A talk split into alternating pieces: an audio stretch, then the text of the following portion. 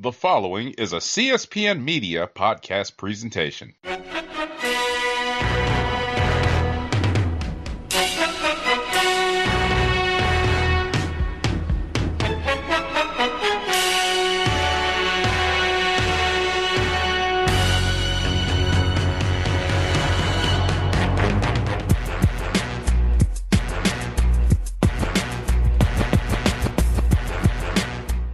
Hello and welcome to Know the Score.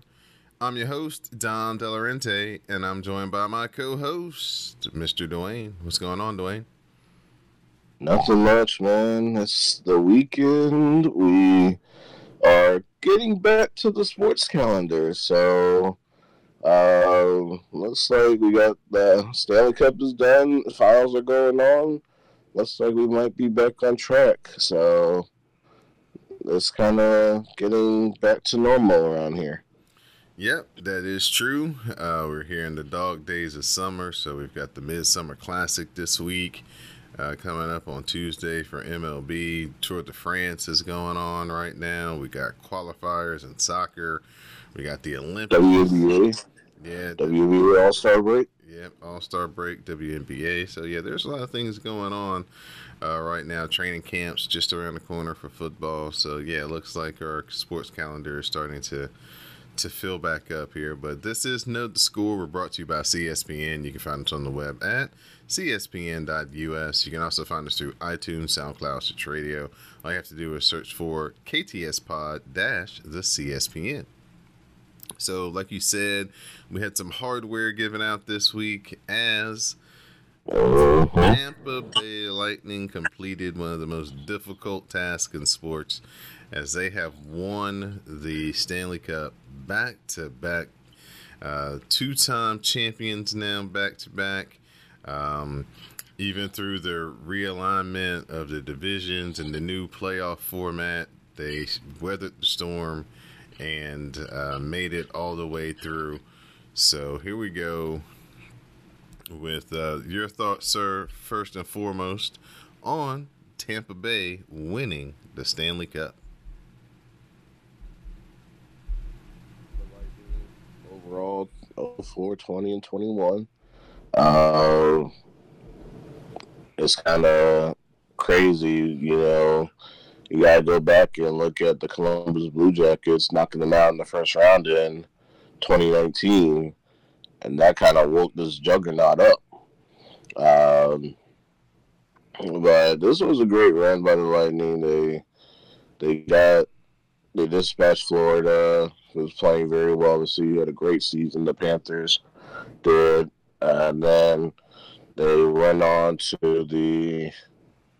Went out to the second round, played a hard-fought series against who they played in the second round? Carolina. Um, Carolina, yeah. So they, they, they had um, played Carolina, who was probably the best team in the division this season, and then then they had a very, very great series against the New York Islanders. I was, you know. Because this was the Islanders' last hurrah at Nassau Coliseum, uh, they were the Islanders were channeling that energy from the dynasty years, and and uh, but Tampa Bay quelled that uh, in Game Seven, and and then also I think the Montreal Canadiens, hats off to them because they weren't really supposed to be there at all. But they made the right moves at the trade deadline. They got the right pieces to make a run at the Stanley Cup. And they did a remarkable job getting to the Stanley Cup, um, beating Vegas, beating Toronto, coming back to beat Toronto, uh, and then and then taking out uh, Pittsburgh as well. So... Um, So you got to give credit to where it's due to the Montreal Canadiens as well. Um, shout out to the N H L and shout out to the country of Canada for allowing this Stanley Cup final to happen. I don't. I think a lot of people didn't think a team from Canada was going to make it. Um, but it actually did end up happening. Um, the Conn Smythe winner of this um, playoffs, Andrei Vasilevskiy, well-deserved. I mean, this guy in this championship run, he's fourteen and oh after a loss in the playoffs, which is staggering. And he was lights out this whole series.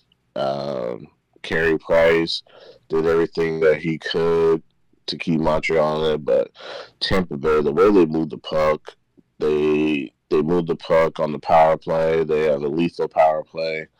And also, they made timely stops on defense. Uh, there were two blocks by Barclay Goodrow, which probably would have, if he didn't make those blocks, we probably would be talking the series probably going game six or even a game seven. But uh, Tampa Bay, they've done a good job. Julian Breesbaugh, the G M, John Cooper, the head coach, Steven Stamkos, the captain, and shout out to Pat Maroon. He's got three Stanley Cups in a row, one with Saint Louis and two with Tampa Bay now. Yeah, uh, I saw the greatness of Andrei Vasilevskiy firsthand. Uh, the man is just uh, phenomenal inside the goalpost. Um, you know, it, uh, you're only going to get maybe one game a series where you're going to get a chance to score multiple goals against him, and uh, you better win that game. Um, if you want to have a chance to beat the Lightning in these playoffs is what he showed. And Uh, the teams that did not do that did not have long series against them. So uh, very, very, very outstanding performance throughout the whole Stanley Cup playoffs by uh, Vasilevskiy. Um, high-level performer and definitely uh, deserves to win the, uh, the M V P of the Stanley Cup playoffs. Now, what we've got going on moving forward for hockey, the draft. Uh, who has number one pick in that, sir? That would be the, uh, give me just a second, I'll let you know right now. Um, you got the, because you have the, you have the N H L draft, you also have the expansion draft, because the Seattle Kraken yeah, are. Right. The Kraken are coming in. Rob yes. G M of that yes. team. Formerly of the Carolina Hurricanes. Yeah, that's why, the, the, uh, that's why the Hurricanes need to go ahead and make sure that they pay Rod Brindamore this offseason because he's got a home. Yes. Waiting. The Buffalo the Buffalo Sabres have the number one pick. How could I forget that? They were a disaster this season. So, all right, so is there a generational player at that number one pick? Is there a, a Connor McDavid? Is there a, a, a, a Ovechkin or a, a Sidney Crosby in this year's draft at that spot? Uh, not really. Um, I'll say that probably the the top prospect in this draft is is uh, Owen Power from Canada. He's a defenseman. Um, William Eklund out of Sweden is a top European skater. Um, Mason McTavish, he's out of Canada. He's the top center in North America. Simon Evansson, also out of Sweden, is the top uh, European defenseman. Um, Atu Raati out of Finland is probably, to me, the best prospect in this draft. Um, and then the best U S prospect right now defensively is uh, Luke Hughes and then uh, Matty Beniers. Uh, he's the top uh, center. He's sixth overall in North America. All right, so there's a wrap on the Stanley Cup playoffs next year. I guess things will be uh, back to normal as far as uh, the divisions and everything go. We won't have these same divisions, even though I think that for a team like Carolina, uh, these divisions actually give them a, a, a competitive, um, I'm not going to say advantage, but just kind of evens up their ability to um, – you know, compete and be uh, a very good team and not just a team that struggles to make the playoffs every year. Um, they're kind of more natural rivals, I think, in this um, in this the way the divisions were set up this year. So I, I, I think they're, uh, that's going to be a, a, a sad thing for the uh, Hurricanes to go back to their normal divisions with Washington and, and all those big divisions. The, the Metropolitan. Right. Yeah. Yeah, because right now, right now the the league would the league actually has two options right now. They haven't finalized what the division uh, realignment is going to be just yet. So, yeah. So the uh, what's going to happen is the the first option is the division plans with the East and Western conferences, and you would put the Kraken in the Pacific and move Arizona to the Central Division. Um, the Eastern Conference teams would stay the same. The second one is basically you would have you would have um, the divisions basically how they were before. Mm-hmm. Uh, well, they don't have the divisions just yet, but um, the second one is basically. And I'm trying to get to it right now. We have uh, each club, so it's going to be four divisions. Each club will play home and away games with the three other divisions, and then four games against uh, their division rivals. Six games for special scheduling, so like a Stadium Series, Winter Classic, or a nationally televised game, and then it would be uh, the the. Playoff qualifying would basically be the uh, just like this past season with the top four teams in each division qualifying, and then going about going about it that way.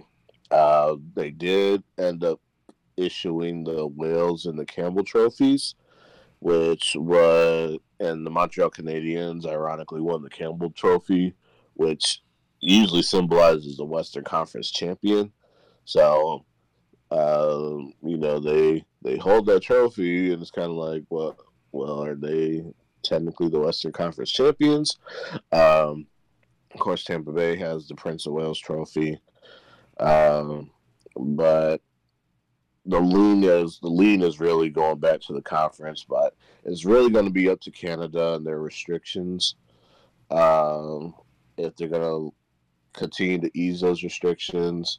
For, you know, travel and or if they're going to keep the border remaining closed for the regular season.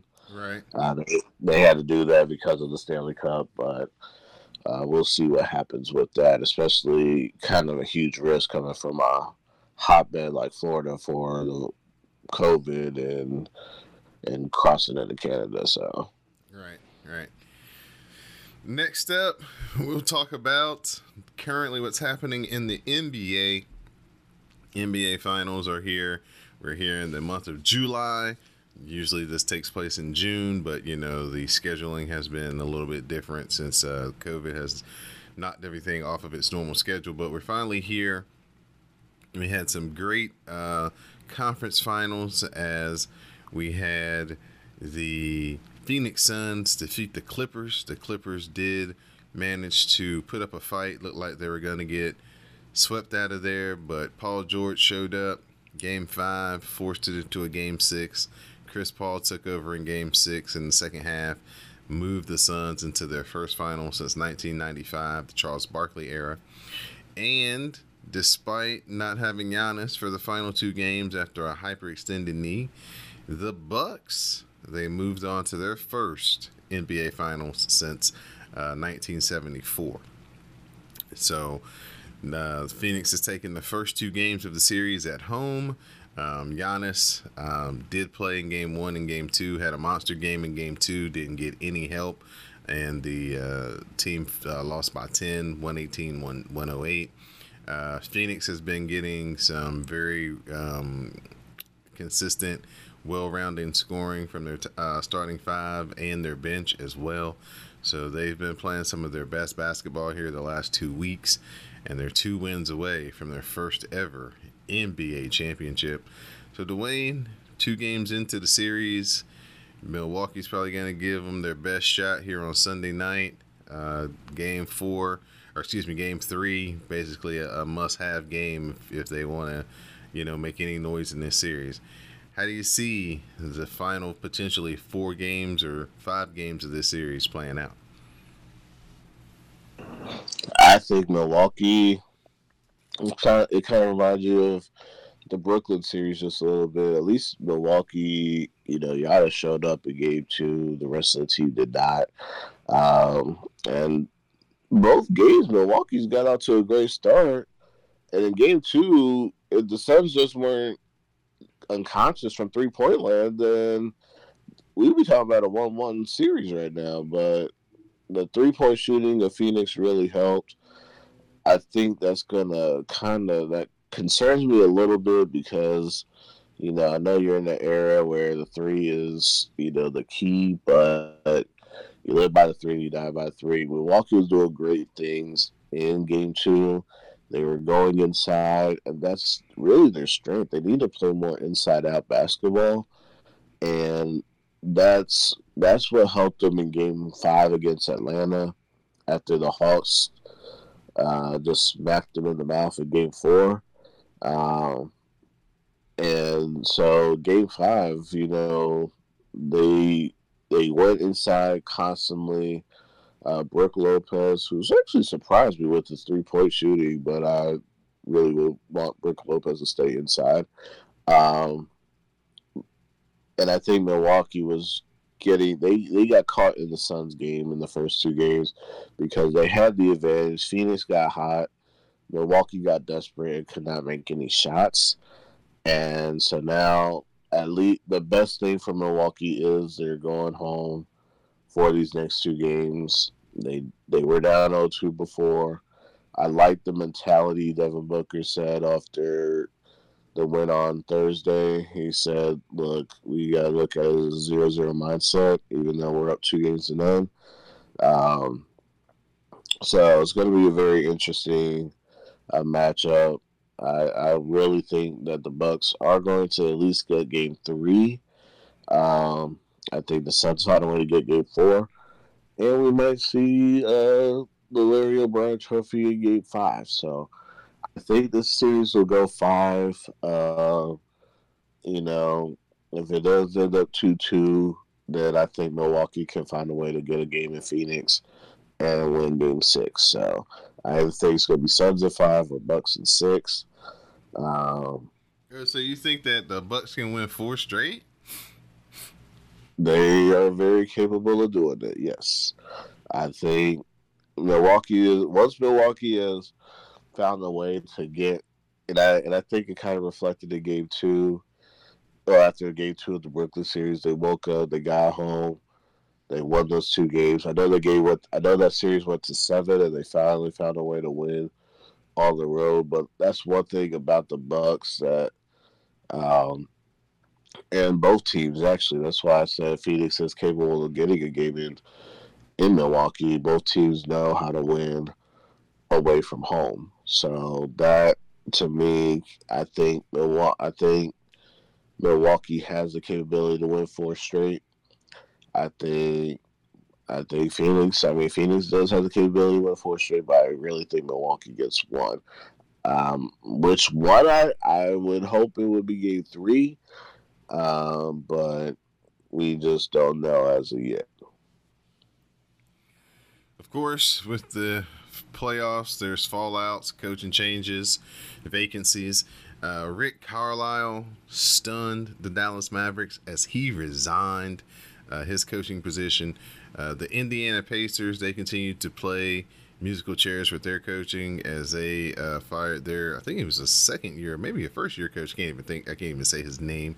First year, Nate, Nate Bjorkgren. Yeah, Nate Bjorkgren, and uh, I didn't think he did a very bad job. I, I mean, considering what they it had, was a personality clash. Okay, they they made the playoffs, and, and they look like they, even though Miles Turner looks like he may be uh, the you know expendable piece as they begin to kind of do a rebuild, but Rick Carlisle is going home again as he is going back to be the coach of the Indiana Pacers. Uh, looks like Jason Kidd is going to be the Dallas Mavericks' new coach. Chauncey Billups has signed on to become Portland's new head coach. And, uh, no, excuse me, Dallas, this looks like they're getting ready to get um, – no, no, no, no. That is – Who, Dallas's assistant coach is getting ready to become somebody's head coach, the Magic's head coach, because they got yes. Steve Clifford. So they have a young uh, forty-two-year-old uh, head assistant for the Mavericks. Darryl Armstrong. Wait, no, no, no. It might be Darryl. No, it might be Darryl Armstrong. It's not Darryl Armstrong. It's uh, it's something else. It's um. Uh, I read the article. Jamal Mosley. Yeah, yeah. I read Jamal Mosley. Yes, yes, that's exactly who it is. I read the article. Well, I was like, it's either it's either Armstrong or Mosley. It was one of those two. Yeah, so he's he's uh, looks like he's going to become Orlando's new head coach. Um, so there's a lot of. Um, Ime Udoka's going to Boston. Yes, yes. Isn't wasn't he from the Spurs? He was on the Spurs, and he was an assistant with the Nets as well. Okay, okay, so... And then and Nate McMillan's interim tag was finally removed. Well-deserved for Nate McMillan. Right. Uh, did a great job in Atlanta. Uh, hopefully they can continue to build on uh, the success that they had in this year, uh, regular season-wise and postseason uh, as well. Um That brings us to the N B A draft, where the Detroit Pistons have the number one pick. Looks like uh, Gabe Cunningham is going to be the consensus number one pick, at least right now. But you never know uh, after these pre-draft workouts and things like that that happen. Uh, but your thoughts on uh, Detroit and kind of, you know, their prospects after landing the number one pick and what their rebuild could look like? Well, I mean, obviously, we obviously Cade is the consensus number one. Um, it's really I'm looking at this draft. Um, you know, rest in peace, Terrence Clark. Um, kind of very sad that he declared for the draft, but unfortunately, he will not. Um, he passed away, unfortunately. Um, trying to look at the, I mean, Cade Cunningham is the top prospect. Uh,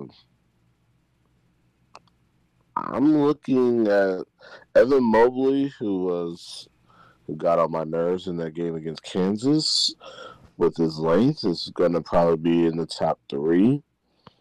Um. Uh, Let me see. There's a lot of this. This draft is not as honestly. This draft is just not as um. What's the word? Deep. Yeah, it's not as deep. Uh, you know, I only see. Honestly, I only just see like Cade Cunningham going one, Evan Mobley going to, um, and I'm really just kind of looking at these mock. I'm gonna just look at the mock drafts real quick and see. Okay, Jalen Green, shooting guard, uh, shooting guard in the G League. He's they got him pegged at number two, going to Houston. Evan Mobley will go to Cleveland. Jaylen Suggs out of Gonzaga. Um. Yeah, Jonathan Kuminga in the G League to Orlando. Uh, Jalen Suggs is projected to go to Toronto, by the way. Um, let me see. Jalen Johnson out of Duke. He would go. He's projected to go nine to Sacramento. Um, yeah, this draft is just looking at the prospects. It's just not as. It's not deep. It's really not. And it really kind of surprised me because I'm looking at this draft and I'm looking at some of the kids that went back to school and I'm just like, what are these scouts thinking? Because there's several no, people. Exactly, no, exactly what they were thinking. They were, they were probably like, you know, go ahead and don't get in this draft because, you know what I'm saying, the you want to be in a high-profile draft. You know what I'm saying? You don't want to be in the draft that nobody remembers, right? So if you're going to be have a chance to come back to school and go ahead and be, and then everybody come out in this monumental draft, then you come you do that, and then you go ahead and let these players be in that mediocre draft, because nobody remembers the nineteen ninety ninety-six is the one with Kobe and all them, right? Kobe, right. Abdul Rahim, Steve Nash. Yes. Them, right? Everybody remembers that draft. Nobody remembers the ninety-four draft. Nobody remembers the ninety-five draft. Nobody remembers the ninety-seven draft. But they remember ninety-six because of all those people, right? Yeah, it's kind of like, it's kind of like from, because you had the ninety-three draft, that was the Chris Webber draft. And then Chris Webber, Penny Hardaway, because that trade happened. Right. Uh, and then, you know, Glenn Robinson was the ninety-four top pick. Um, that was a Jason Kidd and Grant Hill draft. Um, Juwan Howard, Juwan Howard, and Eddie Jones. Jalen Rose was in that draft. Um, Monty Williams, ironically enough, uh, he was in that draft. Charlie Ward was a first rounder. Um, but yeah, that ninety-four wasn't too bad. Maybe ninety-five wasn't as good, but it's like you said, like the ninety-six draft was pretty legendary. I mean, um, I'm trying to looking at the ninety-five. Who would? Oh yeah, Joe Smith, Antonio McDonough. Oh gosh. Yeah. Now see, would you go ahead? K G, let's, Stackhouse, Wallace, and K G were probably the only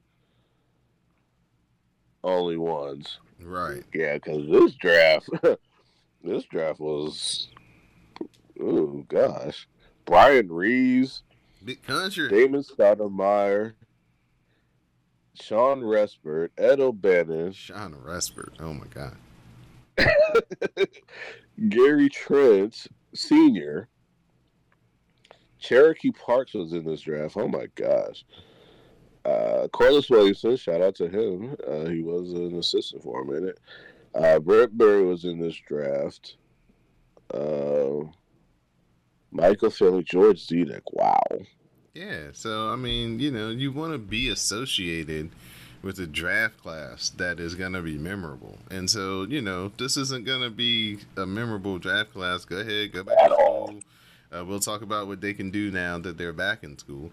And, um, you know, come out, come out next year. Right, and I'm glad Jalen Wilson and Ochai Agbaji are back in Kansas. So, yeah, I'm definitely glad they decided to not stay in this draft. I was praying that they wouldn't. Yeah, I just think that uh, we've got to give Monty Williams and uh, James Jones a lot of credit before we move on from N B A. Absolutely. Uh, for what they've done in basically one season together uh, out in Phoenix. Uh, well, two seasons is their second year. They just added Chris Paul in the free agency. James Jones winning the Executive of the Year two years in a row um, for his pick of DeAndre Ayton uh, and the number one pick and how that's turned out. Um, just a place that once was kind of like a, you know, career killer. Like you go to Phoenix and you pretty much, you know, your career is probably going to be done in about two or three years.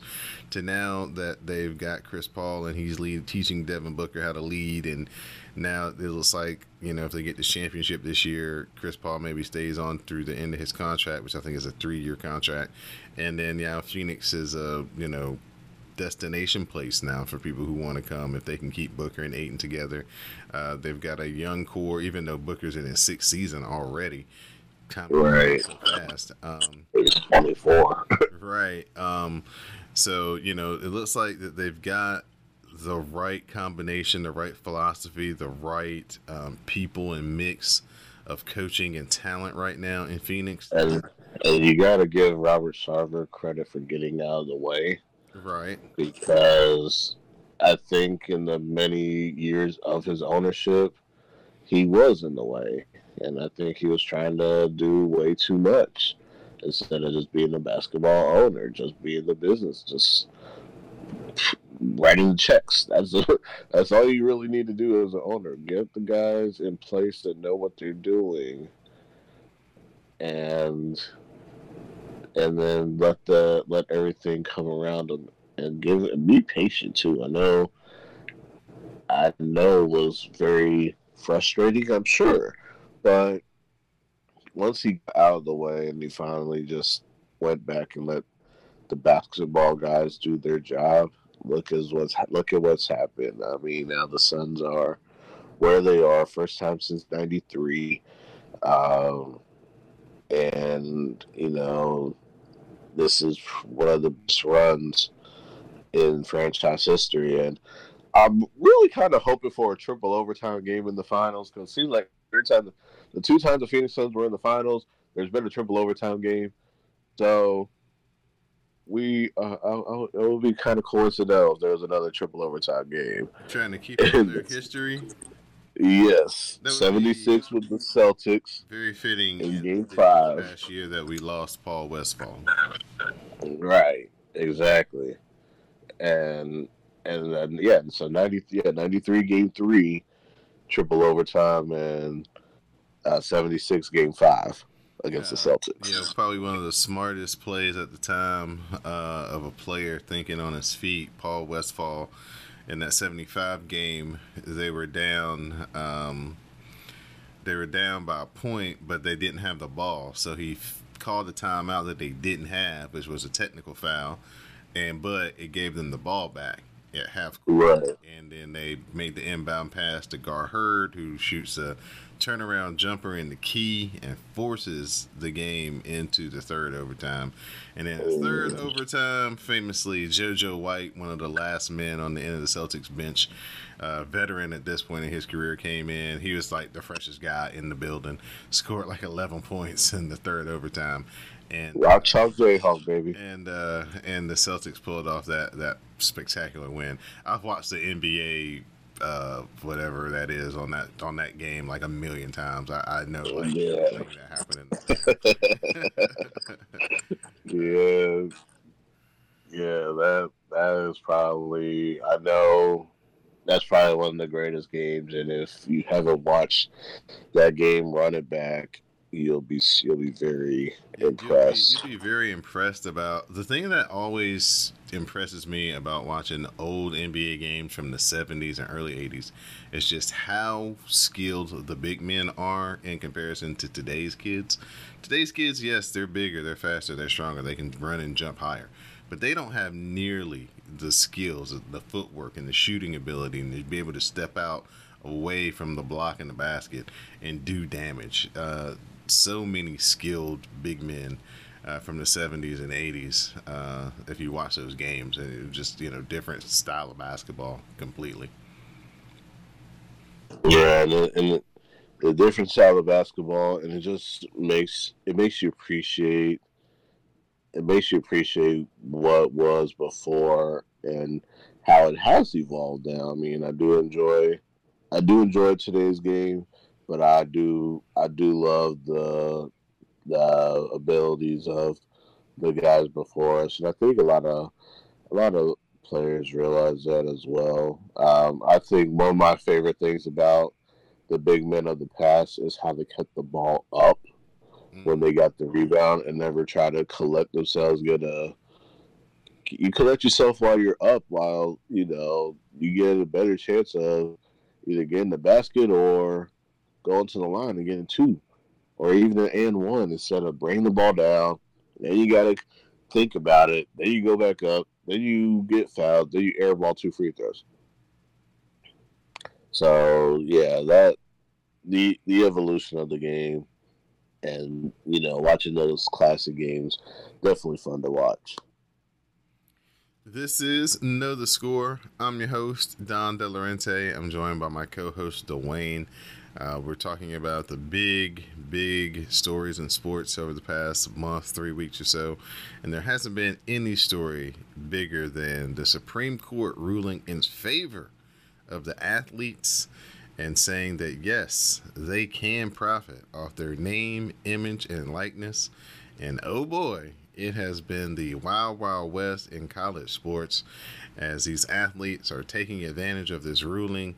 Um, you know, of course, car dealerships and local businesses are definitely the first ones to kind of seek these uh, athletes as, so, you know, being able to, you know, pay them to be sponsors of their product in their local communities. We've had a few, you know, athletes kind of sign some national deals as well um, out there. But most of these kids are going to, you know, be able to, you know, make money off of the local car dealerships or local restaurants or things like that within the communities that they play. So this is a big game changer, especially for basketball players, as a lot of players have been going to the G League to, ch- to kind of get that Um, professionalism in and get paid while they should be in college. But now basically they could do the same thing here through their name, image, and likeness.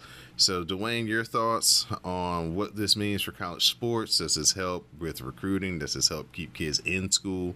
Um, just your overall take on the new name, image, and likeness ruling in favor of the players.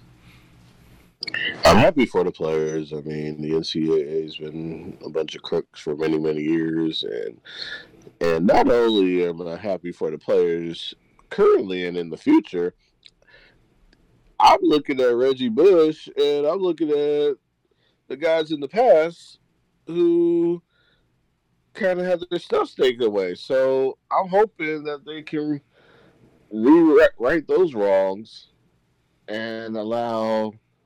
You know, look at the Fab Five. Put them banners back up.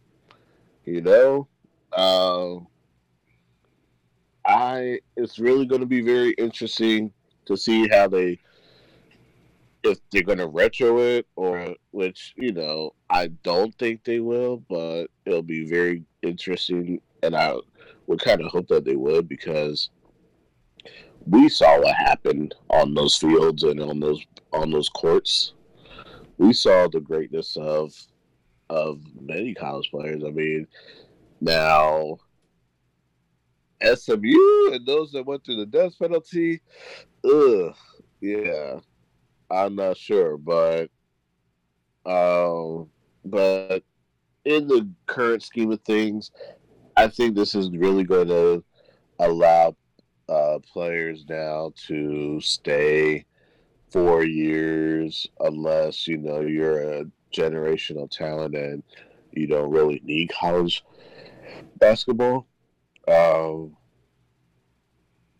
and there's very there's so many more options now for these future athletes. You know, they they can they can go to college, they can make money off their name, image, and likeness now, and that is and they don't have to worry about Uh, being, you know, being broke and and things of that sort. Then you have you have the D League option, so you still can, if you want to make more money, if you feel like the name, image, and likeness isn't enough, you go to the G League. They've been working on raising salaries anyway, and that and that's still not going to kill the college model whatsoever.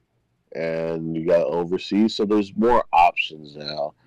And not only is there more options, it will also allow allow local businesses to help these guys out.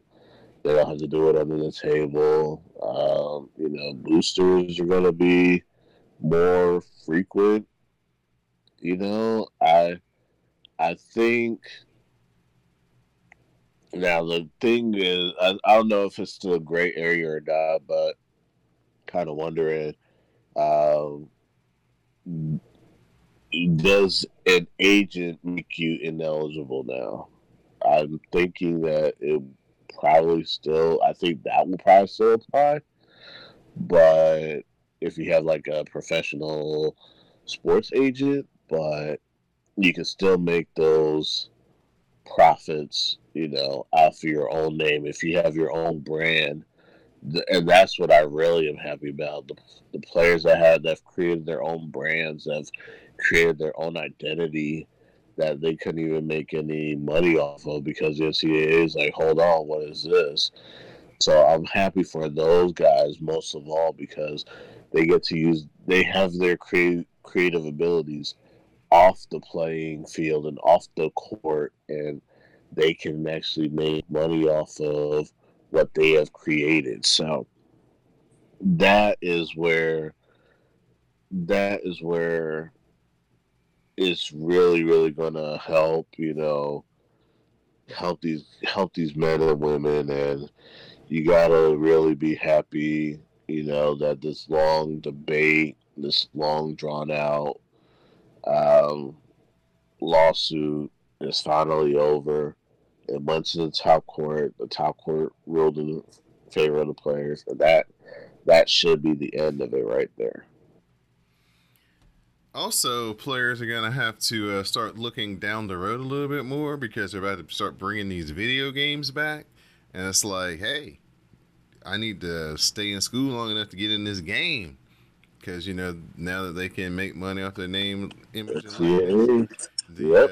uh, E A Sports are going to have to, you know, they're going to have to have some type of, I guess, players association or, or some type of thing that can uh, group this money together for these kids so they can get it distributed out to them. Um, we won't have to. We won't have to worry about defense and number ninety-nine anymore. Right. Um, and it's even worse when you got to transfer it to Madden, and then you gotta you gotta find out who it is. You gotta find out what their name is. It's just like, oh my god.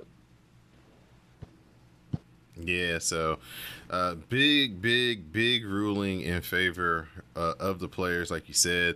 Um, not only can they, um, you know, get endorsements, but they can also, like you said, uh, make money off of their own creative uh, brands and things like that. So, just a, a, a new era for college sports, and this is a way that you can get past Title nine and all of those things that they say were hindrances before of trying to pay the athletes.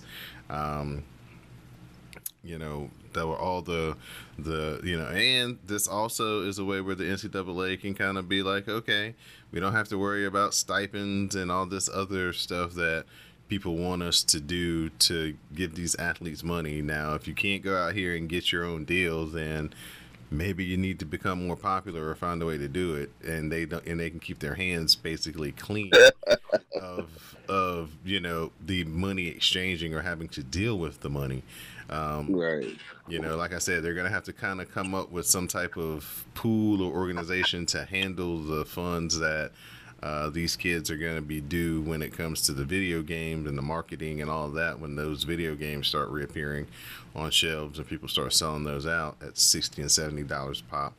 Um, but until we get there, you know, these kids are going to be creative with what they do and and, and the uh, deals that they do sign, multiple deals. Like, you know, college quarterbacks are going to just be getting it uh, right out the gate, especially these freshman college quarterbacks coming in with big reputations and things like that.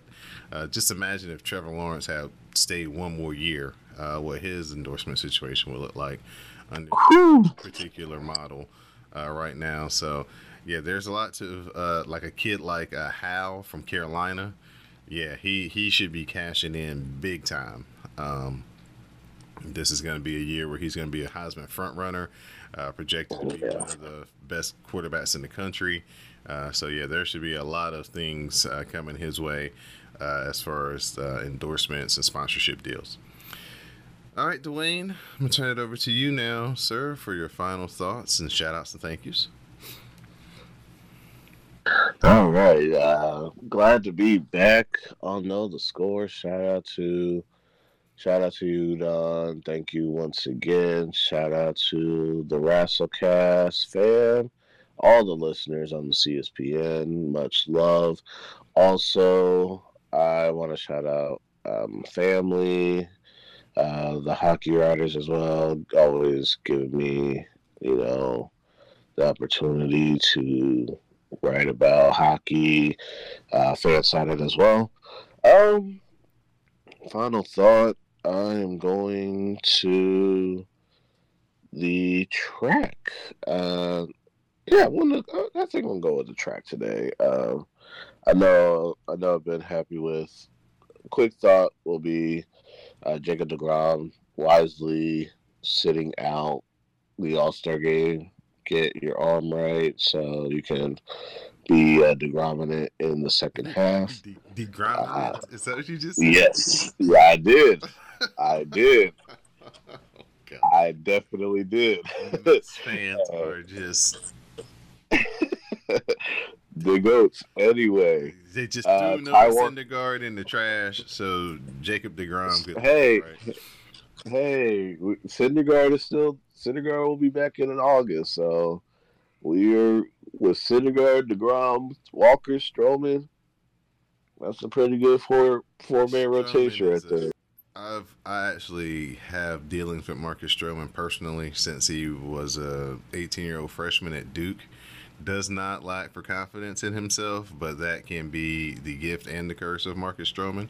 So yeah. uh, hopefully they can keep him in between the lines, and if they can keep him focused and don't let other things get into his head, he's a very good player.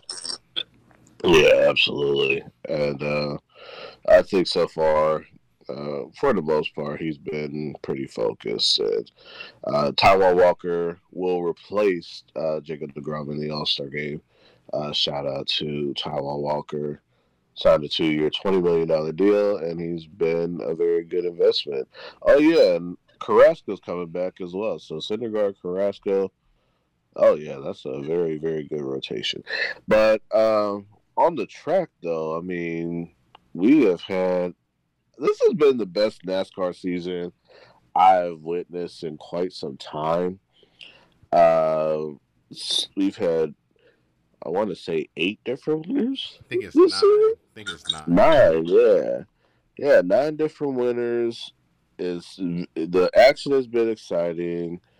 Um, and it's really just been, it's really just been fun uh, watching the... Uh, watching this uh, season unfold, and and uh, uh, Kyle Larson, you know, we we did a final thought on him not too long ago, basically how he has been rehabilitating himself and doing the work, you know, away from the cameras, you know, after the N, the N-word was dropped in the iRacing event last year, and he has been the best driver this season.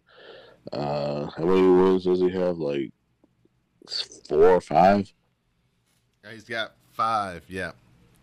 Yeah, so uh, four in a row. Yeah, so uh, he's been he's been racing very well. So this season's been very impressive. Uh, it's always fun, you know, watching the race, and then at the very end of it, kind of calling my dad, talking about the race a little bit, have my mom talk about the race a little bit. So it's really good. It's something that's been close to home for me in that. So shout out to the guys on the track, the pit crews, the crew chiefs, uh, everybody involved in NASCAR, and and uh, just continue to do what you guys have been doing. Atlanta is this weekend, so um, I'll be watching. And, and I also like the fact that, shout out to the guys at I Am Athlete, Brad, Brandon Marshall, Chad Johnson, or Ocho Cinco, Channing Crowder, Fred Taylor, also kind of making, you know, uh, creating a new fan base for NASCAR as well. You know, their interests and their the popularity of the I Am Athlete um podcasts and YouTube's YouTube series has really kind of helped a lot of, it's really their NASCAR series, which started with Bubba Wallace. They did a segment, they did a show with Dale Junior They did one with Kyle Busch. Uh, they actually went to the pit crew, learned how to be pit crew members as well. And so in that process, they've, you know, got a lot of, you know, got a lot of, um, you know, black people interested in NASCAR a lot more. So shout out to those guys and what they've been doing too. Yeah, definitely um, a very uh, good series that they have picked up on. Brandon Marshall with his interest in, in racing, Ocho Cinco and those guys.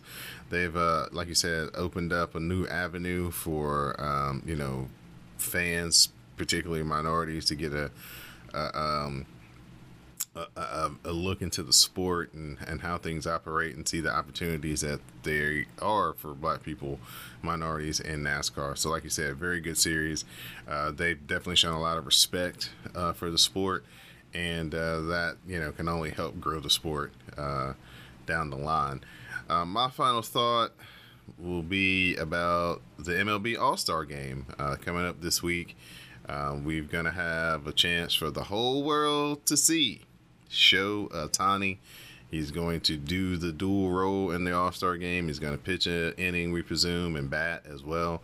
So it's probably going to hit third uh, in the lineup, maybe pitch the inning as well. Uh, you could probably see something spectacular like three strikeouts and a home run from the same person, which will be unprecedented in the history of the All-Star Game.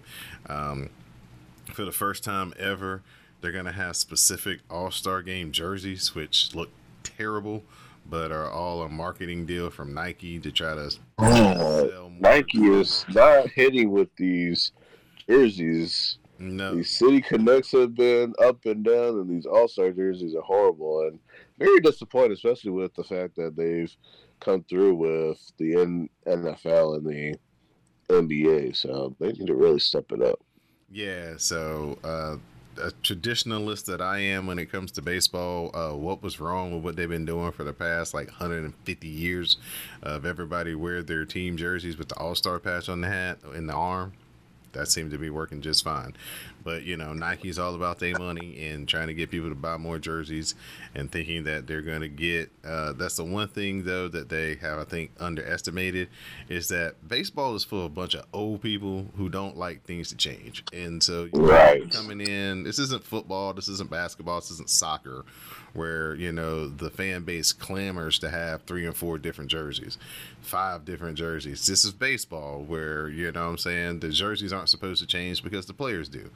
Uh, and so I think they're going to find out the hard way that baseball fans are not the, they don't have the appetite for all these uh, variations of jerseys. They just kind of want their classic jerseys, home and away. Maybe if a team has an alternate, you know, in their traditional uh, jersey lineup, that alternate jersey. But other than that, all these, like you said, the, the city, the city ones and the one specific for the All-Star Game and all these other things are just going to not make the baseball fans uh, that happier. Listen, yeah, the traditionalists. Yeah, they're not going to draw them into the game. Uh, so uh, they may be backfiring on that. But the All-Star Game itself, always a... Uh, a spectacled midsummer classic. You get to see the young up and coming players that you don't get to see on the West Coast a lot, get a chance to display their talents, and uh, hopefully it'll be a good competitive game. Nobody gets hurt, and uh, we have a winner, no ties. Right. Oh yeah, and uh, yeah, because can we go back on these these jerseys real quick? Yeah, go ahead. So. The only one that's really actually nice is the Chicago White Sox. Is a it's the all black pinstripes and it says Southside. Like that just shows up who they are. We're the Southside. It stays black and white, and that is that is fine. Um, I'm not a fan of the Boston Red Sox. There's no red in the jersey. It's yellow for the runner for the Boston Marathon, dude. Come on. Well, still, no. I get it. I get the culture. I get the culture of it. You know, you got the six one seven area code there. But, uh, no. Uh, the Diamondbacks is nice. Yeah, the Serpentines. Yeah, that is pretty nice. Yeah, yeah. I'm not a fan of the fog in the, in the San Francisco. Uh, they the Miami I like one the, is pretty good. Yeah, yeah, the yeah because it, it it goes to the uh, Sugar Kings that played in Cuba. Um, so it's kind of like, like you're connecting that. with. The, I like this Wrigleyville one for the. Uh, The Cubs? Yeah, the Cubs. I like that one. Uh, yeah, I think Yes, I mean it's di- it is different, and I think you know Cubs fans are not a fan of it. Of course, you know traditional. They're, yeah, they're as traditional as they come. Yeah, um, but I I think the I think what bothered the orange caps on the Giants jerseys are fine. It's the G on the jersey. It's not the it's not the lowercase San Francisco Giants G. I think if they went with that one or the classic San Francisco Giants uh, word script, and they went with that instead of what they put on there with the fog silhouette, then it probably would have been a lot better. That's supposed to be fog at the bottom of the G? Yeah. Yeah, that one doesn't look good at all because it's it's like so much white. Then there's the orange, and then yeah, it's got the San Francisco Bridge on the sleeves. Yeah, yeah, yeah they could have definitely went with the lowercase G. Right, exactly. So yeah, this one doesn't look as cool. Yeah, and it's white. But, uh, the Giants never right. wear white, and and when they do wear white, it's that off white. Exactly. See, see, you're going to get me old and curmudgeon-y because I'm getting to that point in my life where it's like, stop changing stuff. Let's keep it what, right. Let's keep it the way it is. Right, right. I'm not here for all this changing other stuff. So, but yeah, that, um, you know, like I said, uh, trying to get new eyes on the game, attract new fans, the younger audience with the jerseys and things like that, trying to use the old Oregon, uh, you know, motto of, uh, you know, if we got fifteen different jerseys, you know, maybe we can get some fans of our jerseys, not necessarily the teams. Um, but looking forward to the All-Star game, looking forward to the Home Run Derby, of course. Shohei is going to be in that as well, so get to see him. Pete Alonso. Get him uh, able to launch some rockets out of Coors Field. The Home Run Derby this year is going to be immaculate. We're going to probably see a six hundred foot home run from somebody. Um, the polar bear. In that thin air. Uh, so it's going to be a lot of fun to see who can outlast uh, in that thin air for all those rounds and not to gas themselves out. Uh, but the All-Star Weekend is starting, uh, starting on Monday. So Tuesday is the game. Uh, Sunday, we're going to have our last few uh, baseball games uh, before the break. And uh, then we're going to go down towards the home stretch of the season. Can the Mets find their way into the playoffs? Can the San Francisco Giants continue yes. their torrid pace uh, out there in the West, leading the San Francisco, uh, leading the Dodgers and the Padres in the highly contested Western Division? Can the Atlanta Braves or the Philadelphia Phillies find their footing and give the Mets a little bit of heat? Can that Central Division figure itself out? The Cardinals and the Pirates kind of and the Cubs. And the Cubs. Well, the Cubs look like they're about to go into the tank, though. I heard they have people on the trading block. Yeah. The Yankees, are they about to be, you know, sellers in the trade market coming up? Is Aaron Judge really out there to be had if you really got the price to, all right. to, to, to get him? You know what I'm saying? So there's a lot of good storylines going on in baseball. I don't think that they've had, uh, besides the, you know, all the sticky stuff with the pitchers here lately has been the biggest news coming out of baseball, not actually what's happening on the diamond itself. But there, right. there's a lot of good baseball being played, and uh, you know some teams like the White Sox, and you know kind of living up to their expectations, but they're still young. How are they going to handle the down the stretch? How are they going to handle the playoffs? So a lot of good stories will be coming up in the fall, and the end of the summer for uh, M L B. Oh yeah, one as well. Can the Rays join the Bucks and the Lightning in Tampa Bay?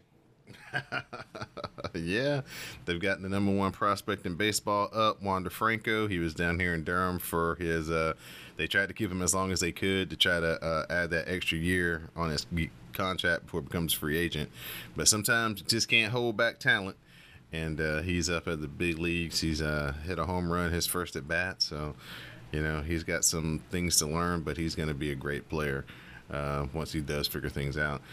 So for my co-host, Dwayne, I'm your host, Don DelaRente. This has been No Score, brought to you by C S P N dot U S. You can also check us out over on the Patreon page at patreon.com forward slash CSPN Media. So thank you for listening to Know the Score. and we'll talk to you the next time.